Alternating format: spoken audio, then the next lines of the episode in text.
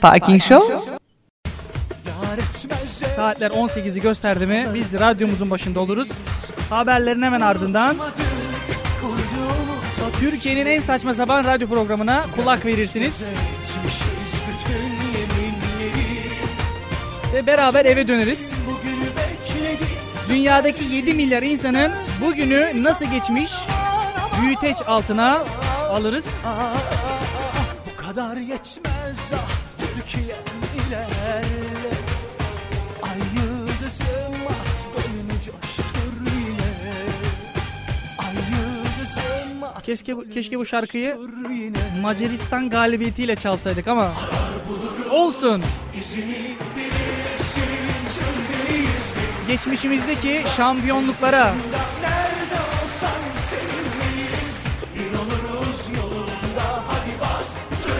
bugün nedense üzerimde bir halı saha maçı evisi var. Bu şarkıyla girmek istedim. Buradan arkadaşlara sesleniyorum. Halı sahaya kaleci lazımsa gelebilirim. Büyük bir enerji var üstümde bugün. Efendim bir duyurumuz var. O duyuruyla haberlerimize başlayalım.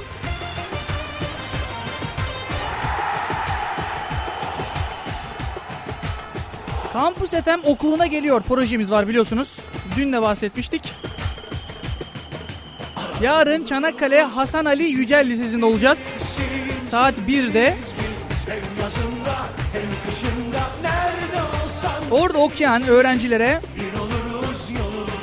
veya öğrencilerin velilerine buradan sesleniyorum. Efendim konferans salonu sınırlıdır.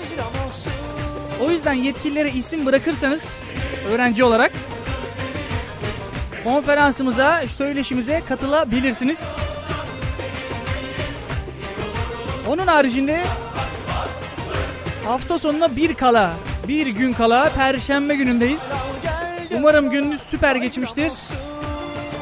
Hava yine böyle yağdım yağacak bir hava ama daha dökmedi. Ben konuşurken muhtemelen yağmur yağacak. Türkiye'de ekmek aslının ağzında derler. Normalde ağzını geçti, artık midesine indi ekmek. Artık efendim ehliyet aslının ağzındaymış. Avrupa Birliği normlarında düzenlenen yeni taslağa göre direksiyon sanımında temel hataları yapanlar birincide, geçiş önceliği gibi talih hataları yapanlar efendim ikinciden sonra başarısız sayılacakmış. Yani ben sürücü kursuna gideyim, gitmeyeyim filan, torpil filan artık işlemiyor maalesef. Siz ister istemez o eğitimi almak zorundasınız.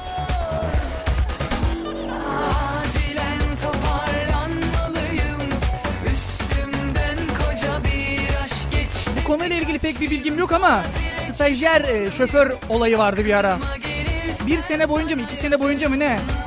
Yanınızda tecrübeli bir şoförle gitmeniz gerekiyordu.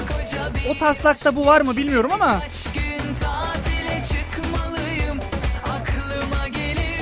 eğer ehliyet almayı düşünüyorsanız eskisi kadar kolay olmayacak, onu biliyorum.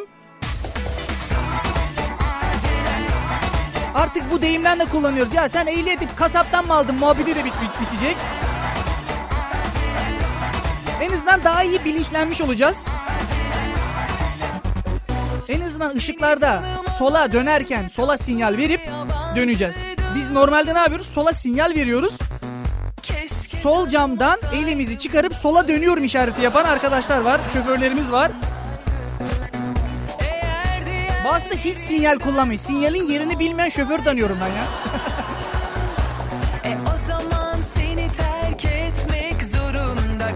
Bir de buradan dinleyicilerimize, şoför olan dinleyicilerimize, şu an araçlarında bizi dinleyenlere ufak bir hatırlatma istiyorum. Nasıl bir hatırlatma efendim? Lütfen ışıklarda sarıda geçmeyelim abi. Sarıda geçmeyelim. Ben 3 kere ölümden döndüm çünkü. O arabanın farı benim kalçaya değdi bir kere yani. Hani derler ya, hayatımın filmi gözümün önünden geçti diye. Abi bende film bitti ya. Ciddiyim yani. Böyle bir korku olamaz. Hadi biz genciz, geçiyoruz tamam koşarak, ama yaşlı teyzelerimiz, amcalarımız var. O yüzden birazcık daha dikkatli olalım. Yayalara birazcık daha önem verelim. Tamam, bazı yayalar da var, inadına geçmiyorlar. Onu biliyorum. Ya Umut Bey, böyle diyorsunuz, yayaları kolluyoruz ama adam orada yeşil yanmış hala yürüyor önümde filan. Tamam, böyle yayalar da var. Onlar da hatalı ama sizin altınızda araba var. Siz daha suçlu duruma düşüyorsunuz bu konumda.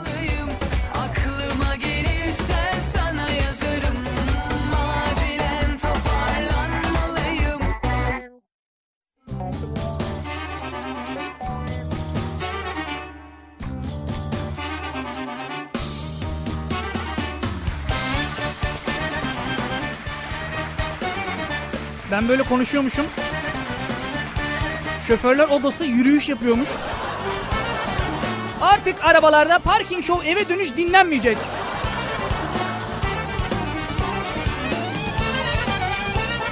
Düşünsene stüdyoya geldiklerini. Ellerinde direksiyonlar filan, vites kolları. O çocuğu bize verin, o çocuğu bize verin. Güzel olurmuş hakikaten.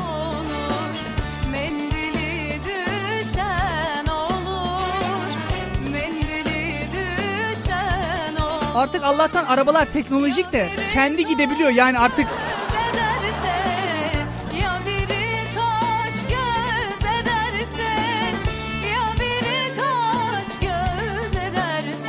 Benim çocukluğumda anlatıyorlar tabii. 80'li yılların sonu, 90'lı yılların başı. Şimdi marka vermek istemiyorum ama bir tane kamyonumuz vardı. Abi direksiyon yerinden çıkıyordu. Yani arabayı sürerken direksiyon elinde kalıyordu. Ne bileyim, vitese böyle vurdu mu çalışıyordu filan.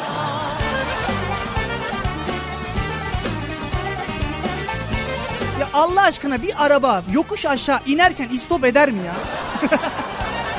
Araba takkadan durdu ya, yokuşta durdu ya. Allah'tan teknolojik arabalarımız var.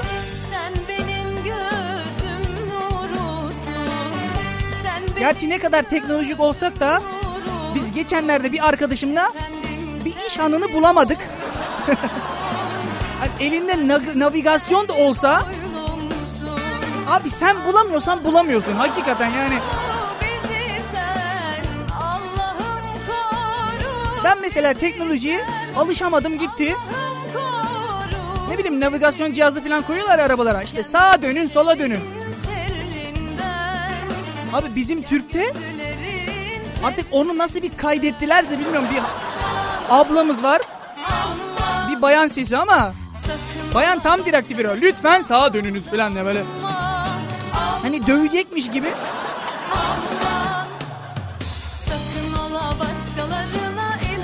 Düşünsene, hanımla arabada gidiyorsun. Hanım sana söyleniyor, işte böyle yaptın, şöyle yaptın. Yanında da navigasyon cihazı konuşuyor. Hani kaza yapmamak elde değil.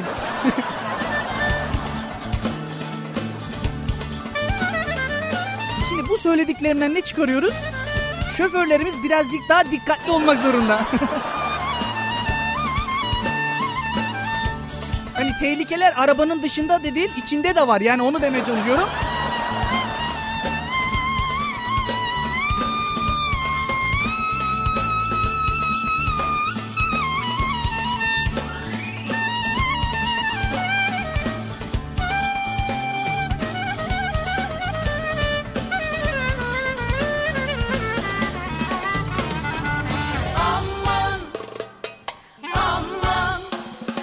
Çok kısa bir aramız var. Aranın hemen ardından YÖK'ün efendim öğrenci hattı çıkmış. Öğrencileri bilgilendirmek için bir hat çıkarmış. Onun da numarasını vereceğim.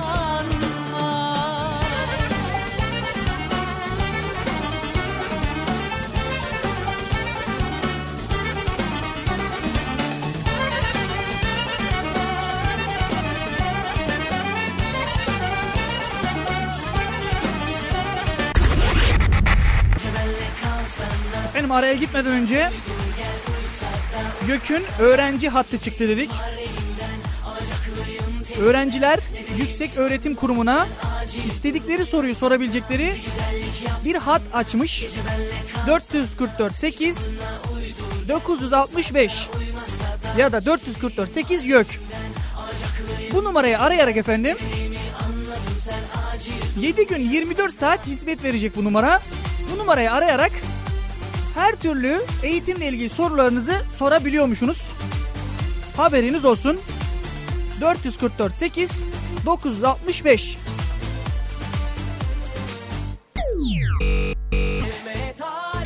Şimdi ben numarayı verdim ama tam numarayı verirken dinleyici radyoyu açtığını düşünsene. Mesela adam arıyor. Efendim buyurun Yüksek Öğretim Kurumu. Ya valla radyodaki çocuk sizin numarayı verdi ama yani. Efendim eğitimle ilgili sorularınızı verdiğimiz numaraya sorabiliyorsunuz. Onun haricindeki sorularınızı kendinize saklayın. Efendim İngiliz Bilgisayar Donanım Şirketi bir araştırma yapmış. Bu araştırma hangi ülkelerde olmuş? Onları başta bir okuyalım. Rusya, Polonya, Çek Cumhuriyeti, Ukrayna, Türkiye, Güney Afrika, Yunanistan, Birleşik Arap Emirlikleri, Romanya, Macaristan ve Slovakya'da. Bu araştırma ne? Ailelerin çocuklarının hangi mesleği tercih etmelerini istiyorlar diye. Yani çocuğa sormamışlar, aileye sormuşlar. İşte sizin oğlan ya da sizin kız ne okusun istersiniz diye.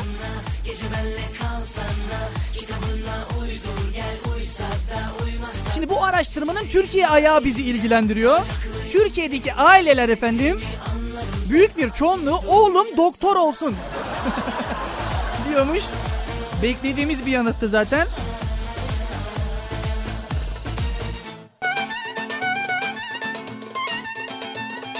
Bir de bizim Türk ailelerinde şey vardı. Bizim oğlan doktor olsun. Valla bizim sağlık masrafları bedavaya gelir filan. Böyle bakıyorlar. Ninelerimiz, dedelerimiz değil mi? Valla ben de oğlum romatizma var. Bir doktor ol da bizi bir iyileştir filan.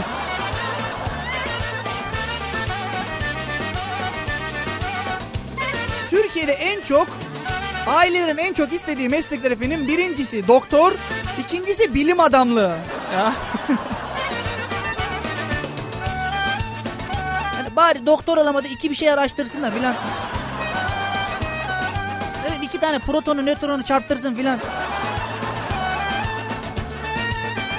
Efendim 3. sırada da mühendislik giriyormuş. Hep fark edersiniz kız istemeye gittiğinizde size sorulan meslekler bunlar. Bey oğlumuz ne iş yapıyor dediğinizde doktor dedi mi tamam abi fix gider yani o düğün olur yani. Bilim adamı dedi mi zaten hiç istemeye gerek yok sana gelirler istemeye. Zaten mühendis oldun bizim oğlan mühendis.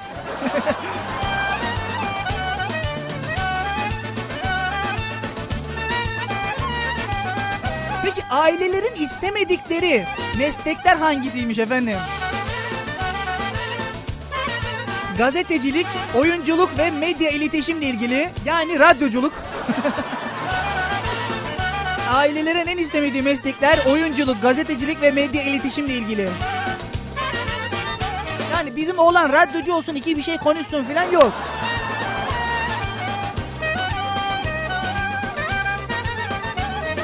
Ben daha önceki yayınlarda da bahsettim ailemden. Hani ben radyocu olmak istiyorum dedin de başımıza artist mi olacaksın dediklerinde zaten anlamıştım olayı. Onun da araştırmasını yapmışlar artık. Kesinleşmiş yani sadece bizim ailede değilmiş olay.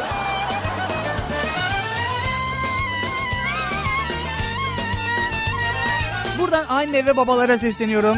Arabalarda, evlerde, iş yerlerinde dinleyen anne ve babalara sesleniyorum. Lütfen çocuklarınıza hangi mesleği istiyorsunuz diye sorun. Ona göre yönlendirme yapın. Bana hangi mesleği istiyorsunuz dediğinde radyocu olacağım deyince kimyaya yönlendirdiler. Ne bileyim yakın bir mesleği falan yönlendiren yani onu istemiyorsun. Ya işte senden ondan bir şey olmaz gibisinden. En azından yakın mesleklere.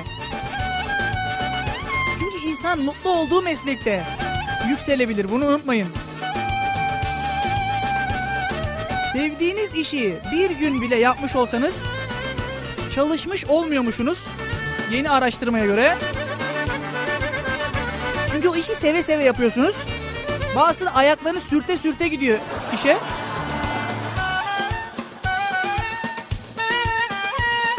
Zaten ayaklarını sürte sürte giden işe gidenler eve geldi mi 5 tane ağrı kesici... 5 tane ağrı kesici intihara kalkışıyorlar. Allah belanı vermeye, bugün de ölmedik filan.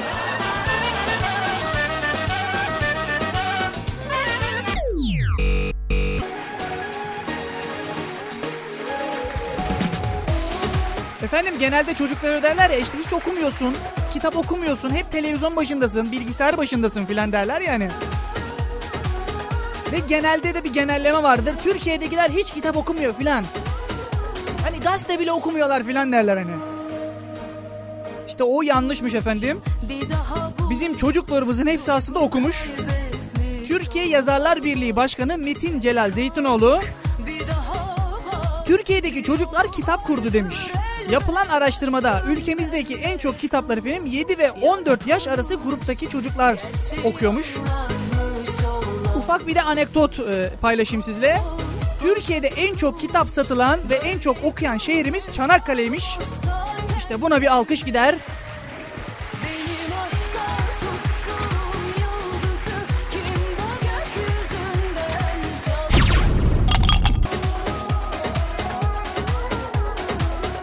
Efendim ne kadar okur yazar da olsak Türkiye'nin büyük bir bölümü okur yazar değil.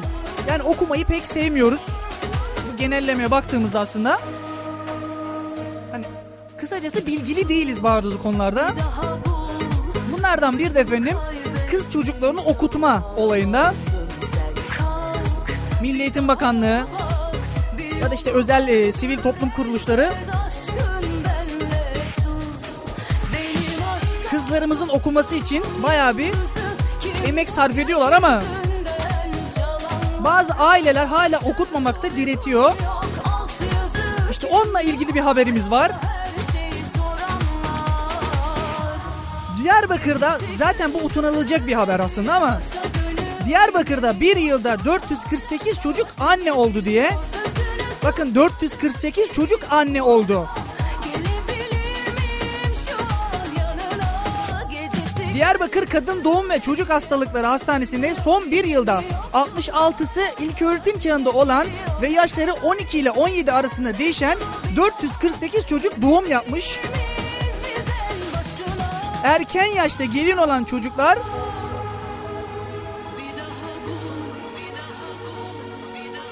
büyük bir bölümü de efendim resmi nikah bulunmuyormuş. Zaten biliyorsunuz resmi nikah 18 yaşını geçmeniz gerekiyor. Utanılacak bir rakam yani. Hakikaten ona utanılacak bir rakam. Bu çocuklar çocukluğunu yaşayamıyordan anne oluyorlar. Büyük bir sorumluluk altına giriyorlar. Üstüne üstlük okuyamıyorlar. Bu neden kaynaklanıyor? Bizim bilgisizliğimizden kaynaklanıyor. O yüzden okuyalım, bilgilenelim efendim.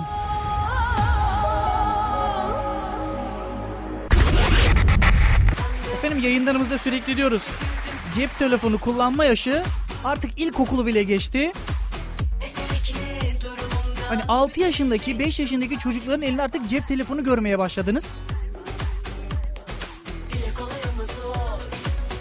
Bugün Türkiye'de yapılan bir araştırmada Türkiye bakalım sabit telefon mu kullanıyor, cep telefonu mu kullanıyor? Araştırmamız bu. Efendim son 5 yılda 3.630.000 kişi sabit telefon aboneliğini iptal ettirmiş. Bunun nedeni ise cep telefonları, mobil iletişim.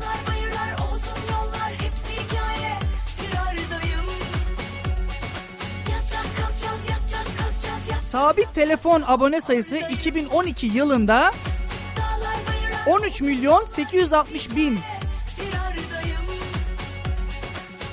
13.860.000 kişi sabit telefon kullanıyor. Zaten bunun 10 milyonu kesinlikle ve kesinlikle iş yerleri yani. Büyük bir bölümü zaten bizim gibi medya şirketleri oluyor. Radyolar oluyor. Onun haricinde Dediğimiz gibi 6 yaşındaki 5 yaşındaki çocukların cebinde bile cep telefonu var.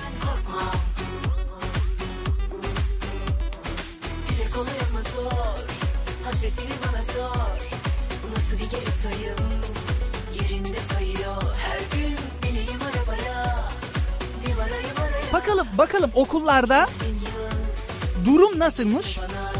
10 öğrenciden 9'u cep telefonu kullanıyormuş. 10 öğrenciden 9'u. Muhtemelen bir tanesi ya hocadan korktuğu için götürmüyor ya da maddi durumu yok.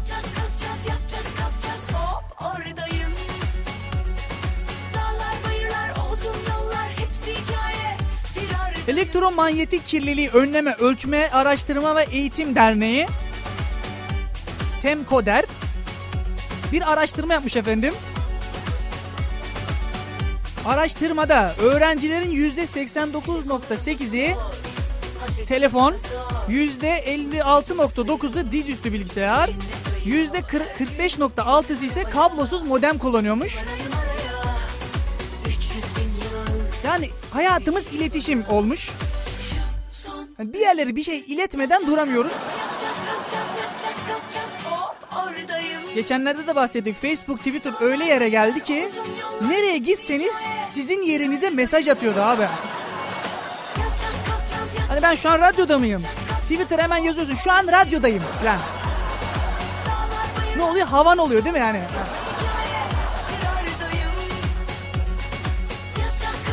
Eskiden annemiz babamız nereye gidiyorsun diye sorardı. Şimdi artık gençlerimiz anne Facebook'a bak yani bilen. Nereye gittiğim orada yazıyor gibisinden laflar üretebilir. Yatacağız, kalkacağız, yatacağız, kalkacağız, yatacağız, kalkacağız. Gecesi gündüzü ne diye başa dönüyor yine mi yoksun hala saat 3'e geliyor ne kadar istesem de bunu bir daha dönebilir miyiz biz en başına?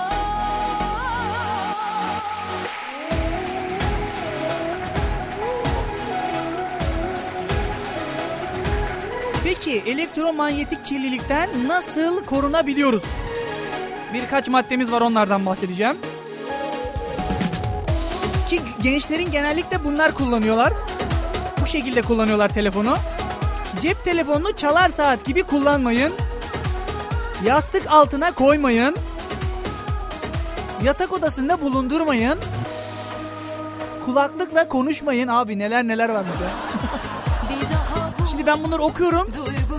Şimdi birisi de çıkartacak. Umut Bey, peki cep telefonu ne için kullanacağız biz yani?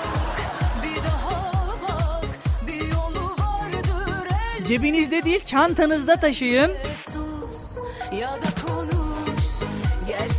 Karşı taraf cevap verinceye kadar telefonu kulağınızdan uzak tutun. Dizüstü bilgisayarlarınızı vücudunuza temas ettirmeyin. Masada kullanın. Peki bir şey soracağım. Neden dizüstü? Yani şimdi vücuda temas etmeyecekse onun ismi neden dizüstü? Şimdi bu soruyu sorar bizim Türk milleti yani. Çünkü masaüstü bilgisayar masada durur. Dizüstü bilgisayar diz üstünde durur. Şimdi düz mantık düşün abi. Kablolu internet kullanın. Uyurken modeminizi kapatın. Bunlar elektromanyetik kirlilikten korunma yollarıymış. Biliyorum siz de benim gibi hiçbirini yapmıyorsunuz. Aksine geceliğin film indirenler var sabaha kadar indirsin diye. Adam linki koyuyor oraya sabaha kadar indiriyor zaten.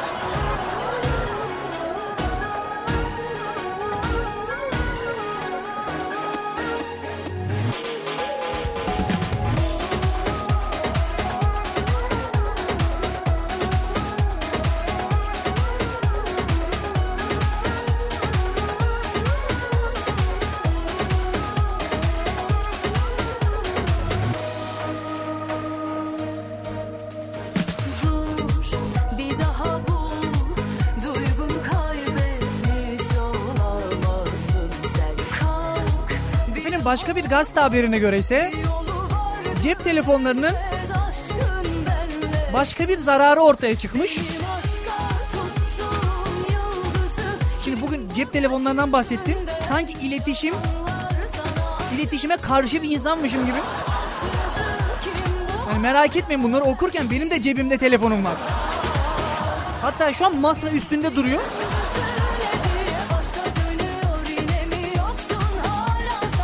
Efendim, cep telefonundan gelen sinyaller beyin hücreleri üzerinde depresyon etkisi varmış.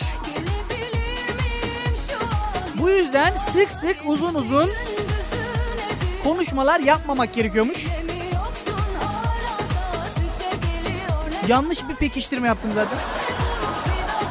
Sık ve uzun konuşmalar diyecektim. Sık sık uzun uzun. Cep telefonu firmaları şu anda muhtemelen benim ahımı aldılar. Efendim, baş dönmesine neden oluyormuş cep telefonları. Beyin hücrelerine depresyon etkisi de varmış. Yani stresli olmamız aslında cep telefonlarının etkisiymiş. Gecesi gündüzüne diye başa dönüyor, yine mi yoksun hala, saat 3'e geliyor. Yani şöyle bir bahaneyle stres altındayım diyemezsiniz. Ya işte iş yerinde çok stresliydi. İşte hanıma kızdım falan. Tamamen hepsi cep telefonuymuş.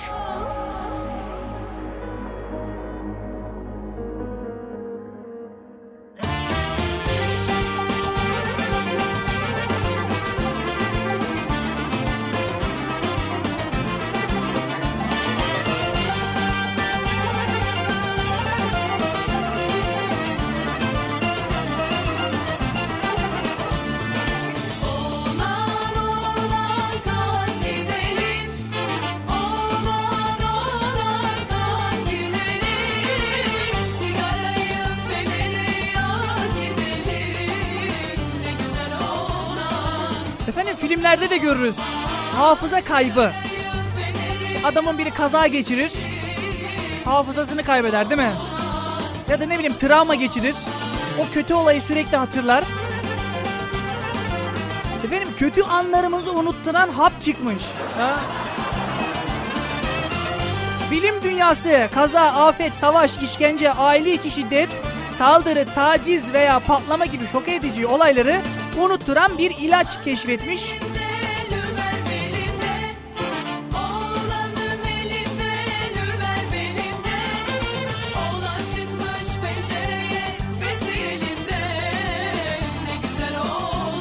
Yalnız tabii hapı kullanmanız sadece yetmiyor.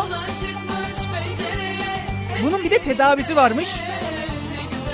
Kişiler yaşadığı stresi büyük ölçüde azalırken bu ilaç sayesinde, hastaların %70'i ise tedavi yoluyla tamamen stresten ve o kötü olaylardan, kötü anılardan kurtulabiliyormuş. Düşünsene bunun bir yan etkisi olduğunu. Fazla kullanıyorsun, her şeyi unutuyorsun. Mesela kötü bir olay yaşadın, Allah kimsenin başına vermesin ama düşünürsek. Tedaviye gidiyorsun değil mi? Eve geliyorsun, hanımı hatırlayamıyorsun. Valla Umut Bey, hanım benim için kötü bir olay aslında. Yani evliliğimiz filan.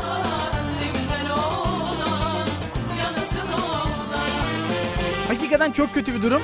Umarım böyle bir yan etkisi yoktur. Ben salladım ama. Yani...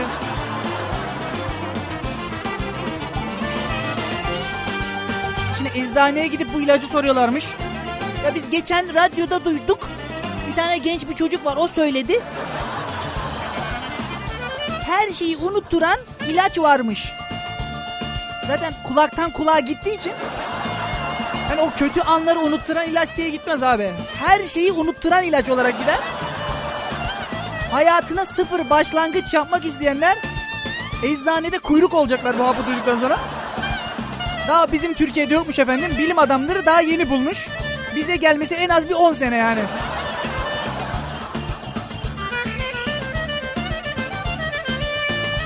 Efendim, yarın saat 18'de ben yine burada olacağım. Onun haricinde yarın saat 13'te de Hasan Ali Yücel Lisesi'nde olacağız. Söyleşimiz var. Yarın saat 18'e kadar kendinize çok iyi bakın. Haydi eyvallah. Parking Show